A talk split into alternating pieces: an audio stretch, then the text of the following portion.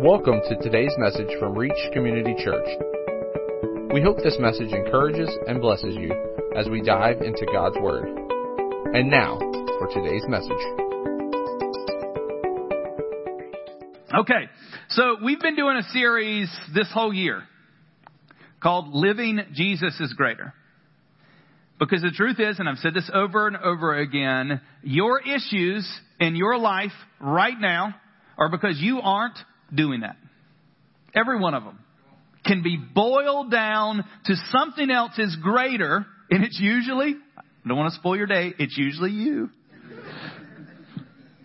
It is usually us that is elevating ourselves. And so what we've been talking about all year is this idea, if Jesus has called us to this life, what do we do with that? Because I believe, and you'll see this, and you have seen this all year, is that if we can get you, us, to live like Jesus is greater, greater your life is going to be better. Period. You're going to have less headaches. You're going to have better relationships. You're going to have a better, sustainable purpose for your life. Period. And so I can't just tell you to do that. And so what we've done all year and will continue to do for the majority of this year is talk about this very idea. Because if we can help you do that, will help you be exactly what God's created you to be. So we're going to talk about um, this morning. Uh, I'm going to do our little reciting thing. We've done we don't do this all the time, but it plays into what I want to do today. So I'm just going to go for it and not pre-warn you. God is good, and all the time. Okay, I, I, I tricked you. I'm just sorry. I'm sorry. Okay, I tricked you. Did you mean it? Did you mean that? Like, it, God is good all the time? Because sometimes God doesn't feel like He's good. I'm just going to be real honest. If you said that and you didn't mean it, that's okay. Our experience in history mess with us all the time. Sometimes it's because we don't understand why this thing has happened or is happening, or sometimes we're just in the middle of it and we cannot see a purpose for what's going on. So it's really hard to go, God is good in this situation. I believe that some of our, if not most of our misunderstandings about God's goodness is because we hold, hear this, a performance based acceptance.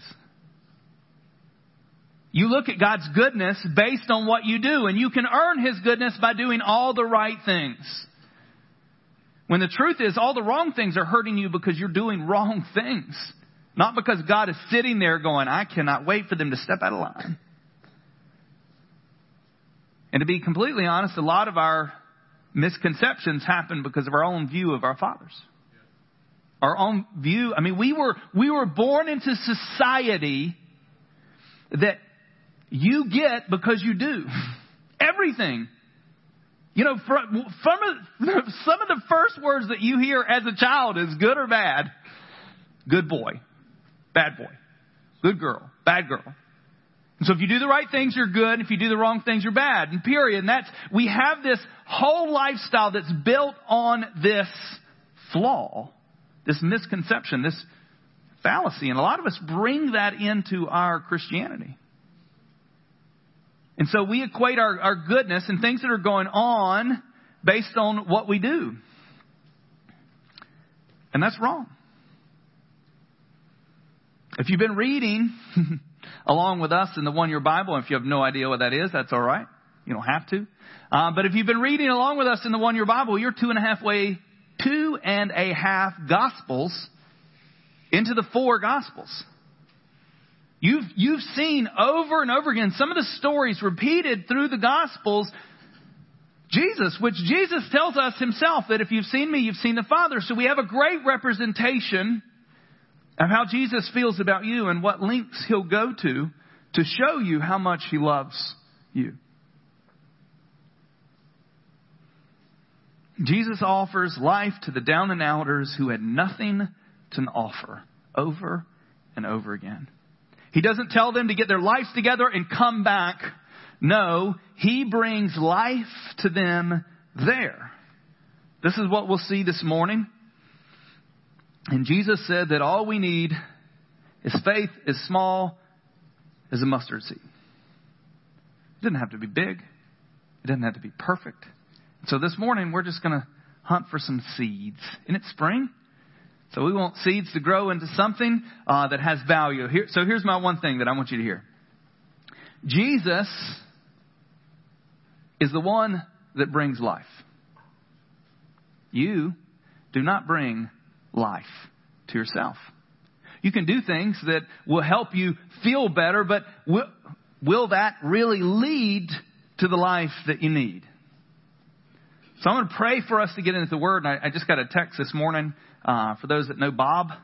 Um, he went to the ER this morning, so I'm going to pray for him in my prayer for the message. Uh, we love Bob. Um, Bob and Barbara, and I encourage you to continue to be praying um, for him. Um, and tomorrow night's a great night to come here, and we're going to agree in prayer some more. Um, but as I pray for this, I just encourage you to agree with me. Dear Heavenly Father, Lord, I just start praying for our brother Bob. Lord, you, you know all the trials and tribulations that both of them have gone through. All the pain and suffering, all the little things that are going on. And Lord, you know what's going on with an elevated heart rate. Lord, you know what's going on with why he's in the hospital right now. And Lord, I, I just pray for, for your peace and your presence. And Lord, I pray that you would touch and heal Bob right now. Lord, I thank you for that sweet man and the joy he brings here as he hugs and loves on us, his family. So Lord, stand with them as we stand with them in prayer right now. And Lord, we invite you into this morning. Lord, we, we need a touch. Lord, we need your peace. We need your power. We need to see how bold you are to confront the things that give us life. And so, Lord, as we get into your word, I pray that your word would speak to us this morning. Lord, places that we're still trying to make you happy by doing all the right things instead of just surrendering to you and letting you give us life. And in that life, we learn to live the way you've called us to. So show us your compassion this morning. We pray these things in Jesus' name. Amen. So we're going to be in Luke 7, verses 11 through 17. An unusual um, encounter, a powerful encounter, and I'm going to make some implications uh, in this that um, hopefully the Lord can speak to our hearts through. Not necessarily, I've preached this in 2015. That's a great thing of keeping your notes. It's been seven years since I've talked about this specific text. Um, and I want to hit it from a different spot. Because I think Jesus, uh, in everything he's doing, is always trying to get to sections of us that we're not letting him in. So, verse 11. Soon afterward, he went to a called a, a, a town called Nain, and his disciples and a great crowd went with him. Okay, so Jesus is walking, walking from town to town. He has a great crowd at this point that is following it, including his disciples and other people's there watching. The Pharisees and Sadducees are always there to see what he's going to do so that they could accuse him and get rid of him. But he has a great crowd that's just following him around. And I love this. He was on his way to somewhere else. Like, uh, okay, Jesus is God. Don't get me wrong. But he, he was on a path doing something. He had a purpose. He was going somewhere. And, and this wasn't necessarily his end stop, but he saw it in the middle, and I, I just, this isn't even part of my sermon. This is free. This is for, you know, no charge. Life with Jesus happens on the way to something else. Everything that Jesus is going to do in and through you, I think some of us are waiting for that, like that moment when we arrive to do the big thing that Jesus called us to do. Instead of just living with Jesus and along the road, allowing him to change our course or see this other thing that this was just going on and he just happens. No, he didn't really happen, but he just, this, the, these two groups meet or getting ready to meet. This crossroads on the place that he was going to. And in the middle of that, he had ministry that was getting ready to happen. So verse 12, it says, As they drew near to the gate of the town, behold, a man who had died was being carried out, the only son of his mother, and she was a widow. And a considerable crowd from the town was with her. Okay, two large groups of people. And so we, we may not understand this, but in the Jewish culture, they did not bury people in town because the dead bodies and the places where the dead were, they were unclean. So they took them out of the town. So that's where they were going. They were, they were in full mourn. Wailing, singing, praising, leading out to this place to bury this young man. And you may not have caught all of this, but he is the only son of a widowed mother.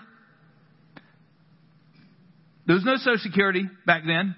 Your children your heirs were your social security. They were the ones that would take care of you. And every bit of her hope and every bit of her future was in this box, going out to be buried because the husband is gone and there's no other sons to care for her.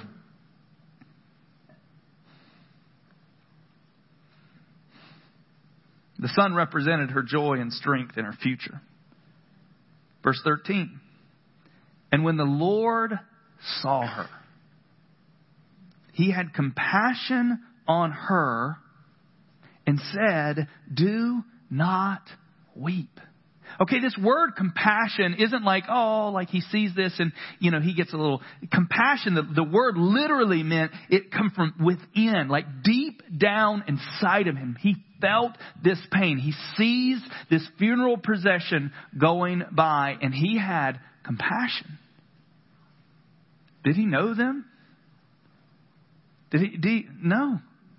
But like, he saw the pain and everything was going on and there was something inside of him that moved. And I, I want you just to, just grab this for just a minute. That's the Jesus that we were just singing about. The creator of the world paused in this moment for this widow and he felt compassion inside of him. Who wants a Savior that feels that for people? Me. Like we want this, and I think sometimes we have this view of God that's just angry and very peed off. I don't know if I can say the other word. Um, he, he's just mad all the time instead of this God that has compassion for those that are lost and hurting and he tells her not to weep, which is just a dumb thing to say. I mean, just try this out. Just go to a random funeral where you don't know anyone and go to the ones that are in the family and tell them not to cry anymore. It's silly. But Jesus had a purpose in what he was saying. He was getting ready to do something miraculous. And I don't know if you realize this, and I just said this, there's two large crowds watching what is getting ready to happen.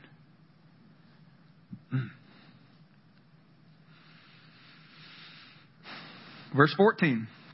And then he came up and touched the bier, which is the coffin, which for those that have also been reading their one year Bible, they've read lots on what is unclean and clean. And the dead are not clean. So much so that they would have to be separated for a period of time. And, and holy men would not reach down and touch the dead.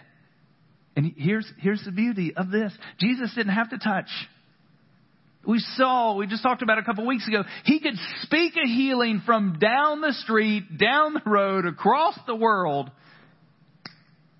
He didn't have to touch. But he walks up to this crowd of people and he stops what's going on. He tells the widow not to weep and he touches the coffin which no other holy man is going to do because that right there separates him and he's now unclean. And let me, let me just, let me translate this to you. Jesus will reach in and touch your garbage. He's not afraid of what you have done. He's not afraid of your unclean, uncleanliness. I, I think that's our view is that he's a standoff God. And I, I just want you to see this imagery of what Jesus is going and doing and bringing his peace to in the middle of. I think some of us sitting here in this room be like, man, if God really knew, he wouldn't. That's, that's why he doesn't love me. You know, what if you had a God that loved you, knew all about that, and still approached? and still was willing to put his hands in places and fix and restore things that you think there's no chance. There's no possibility of this being restored or fixed. And this is what Jesus is doing. He's touching this coffin. Jesus was not afraid of disorder or dysfunction or dirtiness. He sees brokenness that can be healed by his touch. Verse 15. Oh, sorry, I didn't finish 14. and, the, and the bearer stood still, and he said, Young man, I say to you, arise. This is crazy. Crazy. Had, um, was a youth pastor for nine years before we came here. I had um, two 18 uh, year olds that died within two months of each other. My first funeral ever. And one of them um, was a car wreck. Actually, he and his best friend were not wearing seatbelts, and um, they ran a stop sign and got clipped and rolled the vehicle and ejected both of them in the front seat. Girlfriend in the back seat had a seatbelt on, scratches and bruises. I remember riding to Fayetteville to the hospital there, and they had already pronounced him dead. But he was still in life support because he was a donor, still breathing mechanism. I remember the dad taking me into the room, and I was broken.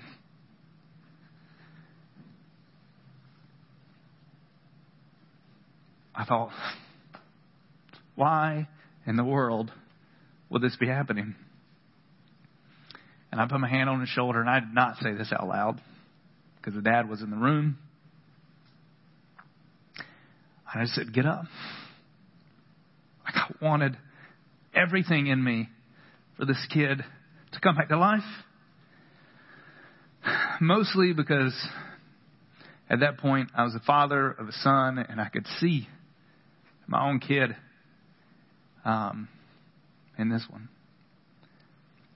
And I can imagine what was going on with this mom and dad that everything they thought and hoped and dreamed for their son was now gone. And I wanted him to get up, and I'd love for the story to be that he got up. He did not get up.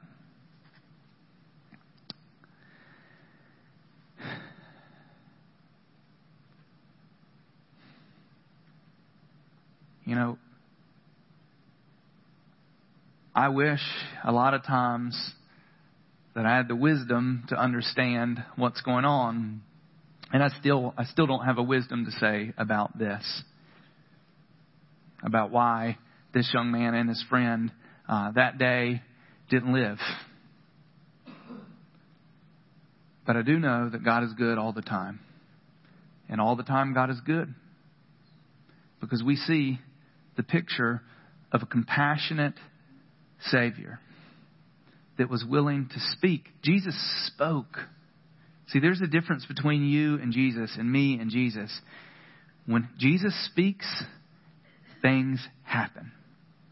And this is why it's important for it not to be about us and not to be about our prayer, and not to be about our faith and our whatever. It's about Him. And us trusting God to do the thing that we couldn't. Because when Jesus spoke, this young man sat up. He set up. When Jesus speaks life, something happens. Let me just tell you, when Jesus speaks life into you, something should happen. And it's not perfect and it's not pretty. Because let me just tell you, it was not pretty when this dead man sat up.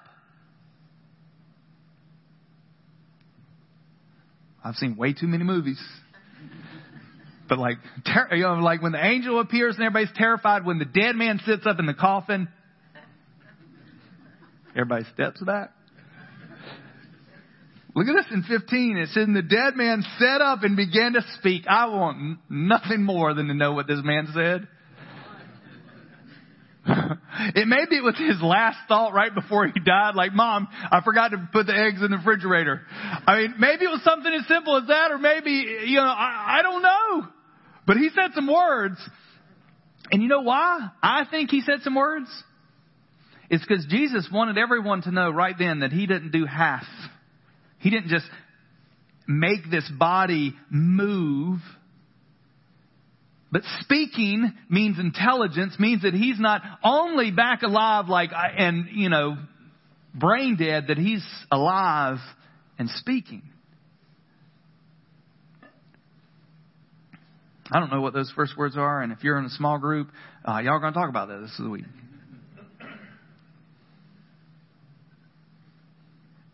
Verse 16.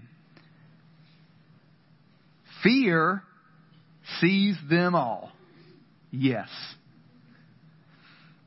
And they were glorifying God, saying, A great prophet has risen among us, and God has visited his people.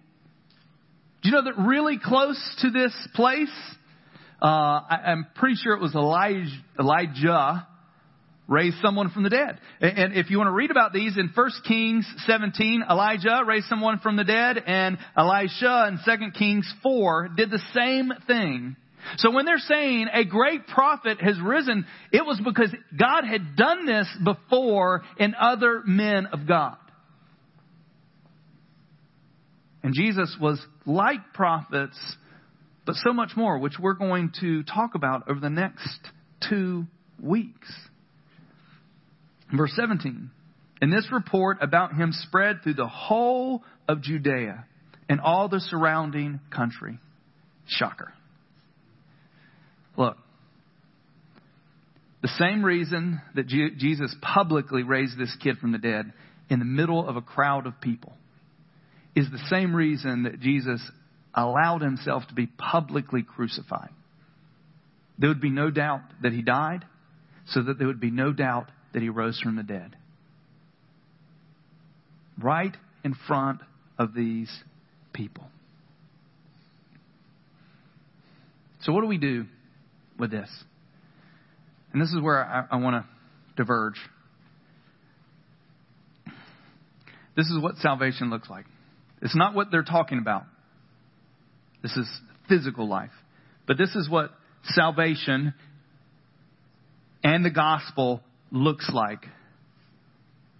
How much of that dead man would bring anything, how much of him would do anything to bring him back to life? Nothing. What power did he have to bring himself back from the dead? None. And what did, what did God do through Jesus? He did what he couldn't, what this man couldn't do. He was dead. And Jesus brought life to that place. That's what salvation looks like. That's what salvation in Jesus Christ looks like. He does what we could not do. And many of you, including me, for years, have gotten in the way of what God is trying to do because you are trying to be God.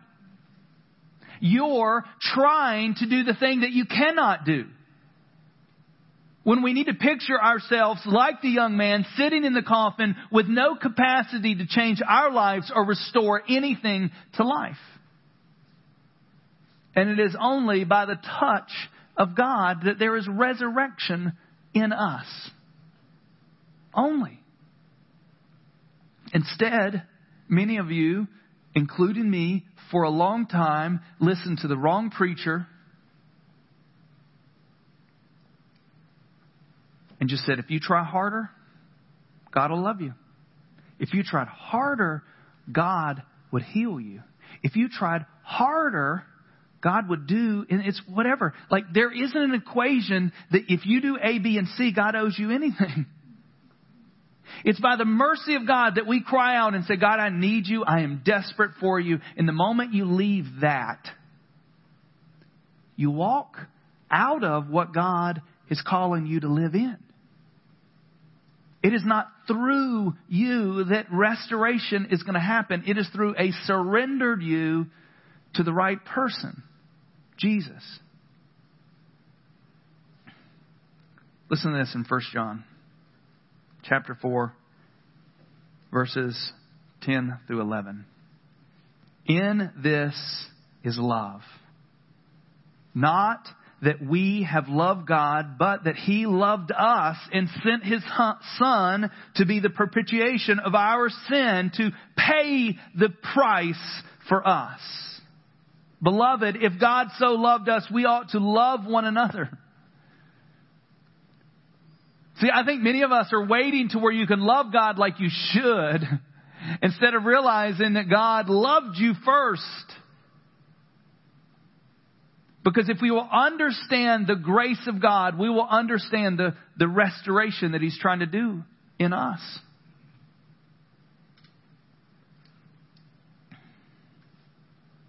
Look at what He did for you. He loved you first. If you're submitted and surrendered to Jesus and He's your Lord and Savior, it's because He pursued you. It's because He loved you first. And if you have it the opposite way around, you will ruin what God wants to do in you. Because then it will be more about you. It'll be in your control. And nothing, hear me in this, nothing is in your control. Tomorrow, our life can be over. Tomorrow, you, know, if you think gas prices and rising interest rates are scary, we have no control over anything. And the problem with that is that we try to control everything that we can, even in our religion, instead of surrendering.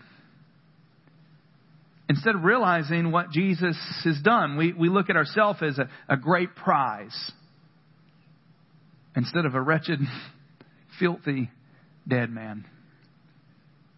This young man wasn't a prize to Jesus. Jesus had compassion on him and brought life and restoration to him.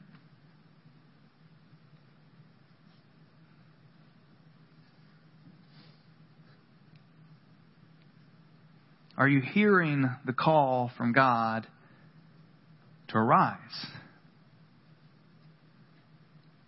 I, I believe uh, we're heading into a season of Christianity in the U.S that's going to be more about holiness, that's going to be more about real repentance, that's going to be more about a life in the right kingdom.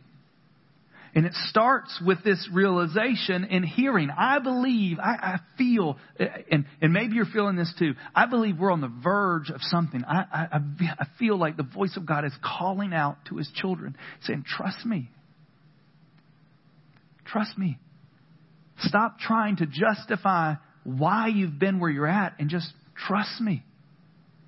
Stop trying to defend your sin. And let me just tell you, because sometimes when we start talking about the grace of God and the love of God, we think that God is light on our sin.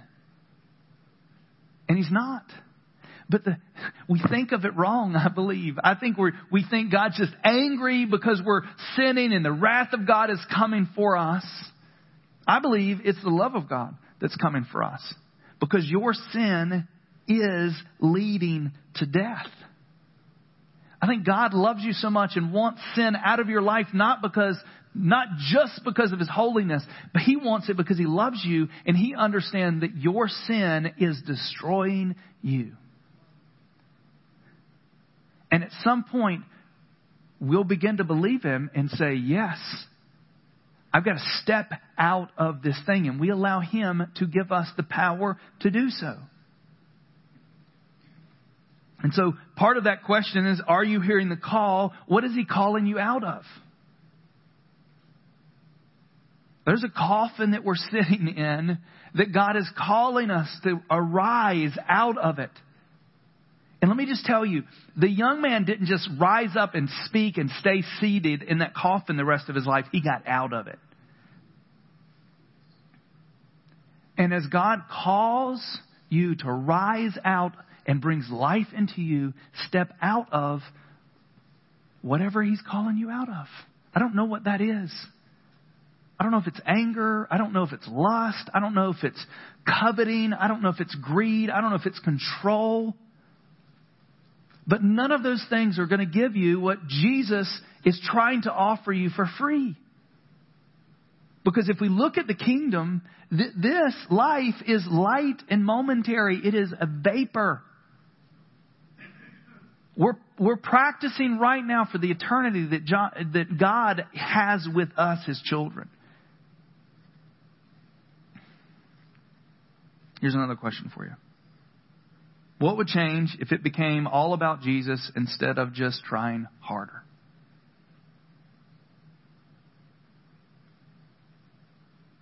What would change if literally today, when you walk out of this room, you were 100% it's all about Jesus? It's all about Jesus being greater. And it's not about just me not doing the thing. I don't know if you've noticed this. If you've ever tried to not do something, I'm not going to think about it. I'm not going to get angry. I'm not going to fill in the blank. What do we end up doing? We end up doing that thing, but if we start looking to Jesus as our life and we start letting Him lead us, He'll lead us out of those things.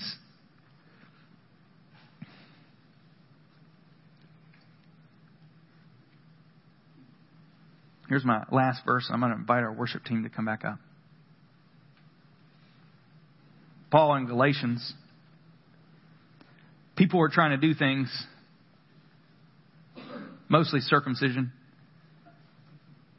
telling you that, you know, you, you have to do this to be loved by God, to be cared by God, and, and you're not really, you're not really there unless you do these things. And Paul has some pretty harsh words for people. I mean, he, he, he tells some of them people that they should just go all the way. Y'all can read that later. But this is what he says to those that are trying to work out their salvation on their own. They're trying to perfect this thing that God started. Listen to this in Galatians 3 3. Are you so foolish? having begun by the Spirit, are you now being perfected by the flesh? Look, God's calling us to righteousness. God is calling us to holiness, and that means actions.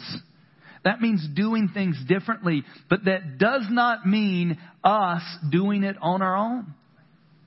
Some of us right now are doing everything they can to perfect what only the Spirit can do and to fix things that only the Spirit can fix.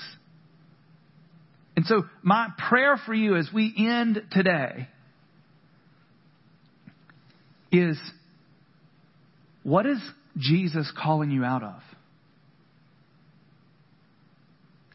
Where are you just trying to try harder instead of just surrendering to Jesus? Where is your view of God the Father so shaped you with fear and angst that you're afraid to go to Him? You're afraid to approach Him when Jesus is telling us, if you've seen me, you've seen the Father. Like, what if our view of the Father was literally shaped by the man that we see in the four Gospels?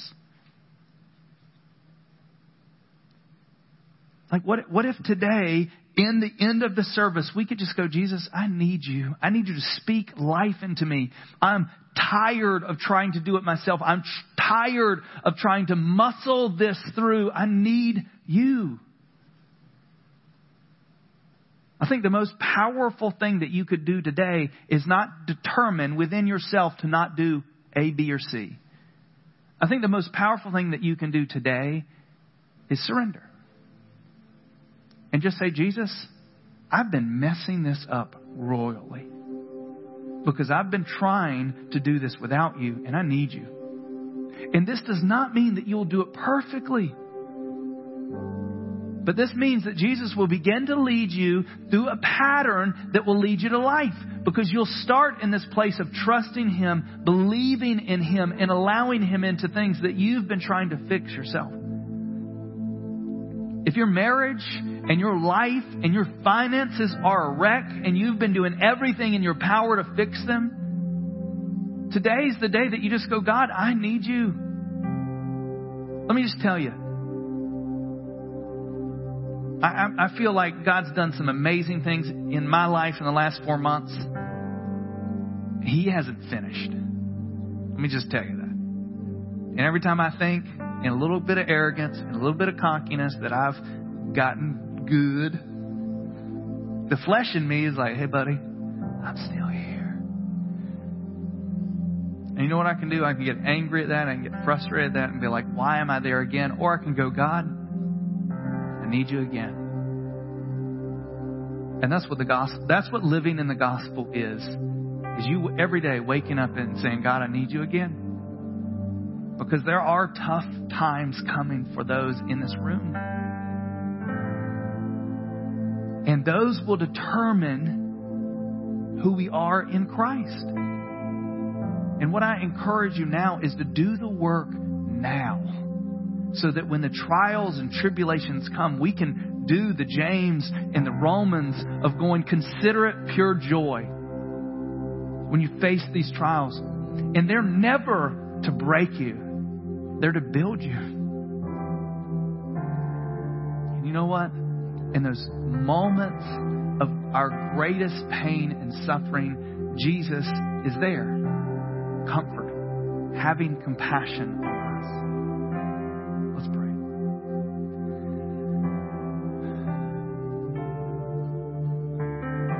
Jesus, Lord, your Holy Spirit is here in this room. And you love us. Lord, you're seated beside the Father right now, interceding for your children and your future children. And Lord, you know what we need. Lord, I pray that there would be a moment of clarity like we've never experienced.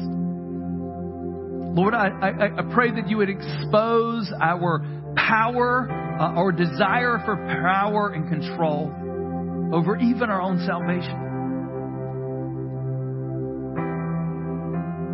And Lord, that we would acknowledge that we're just like this young man with no power to bring life to us, but you do. Lord, I pray that we would ask that you would call us out of these places, that we would lean into you. Lord, I pray that you would bring salvation today. Not a not a cheap, like, oh yeah, I got saved, but like this deep longing inside of us that we know that we are now your children. Lord, forgive us for trying to do your job. And Lord, I thank you for the ministry that you've called uh, not only this church to, but those in this church. I pray that you would release us into the world. Lord, as we see you and trust in you and live for you, Lord, I pray that our lives along the journey would influence and affect other people. So, Lord, speak to us this morning, Lord. I pray that this would be a morning of confession. Lord, I, pray that for those in this room, uh, Lord, that, that need that, that encouragement, Lord, I pray that they would be bold enough to go to our prayer people at the end of this service and just say, I need, I need agreement. I need extra grace this morning. Lord, thank you for showing us who you are over and over again in Jesus pray these things in Jesus' name. Amen. Thank you for listening to today's message. For more information, be sure to visit us online at reachcommunitychurch.com.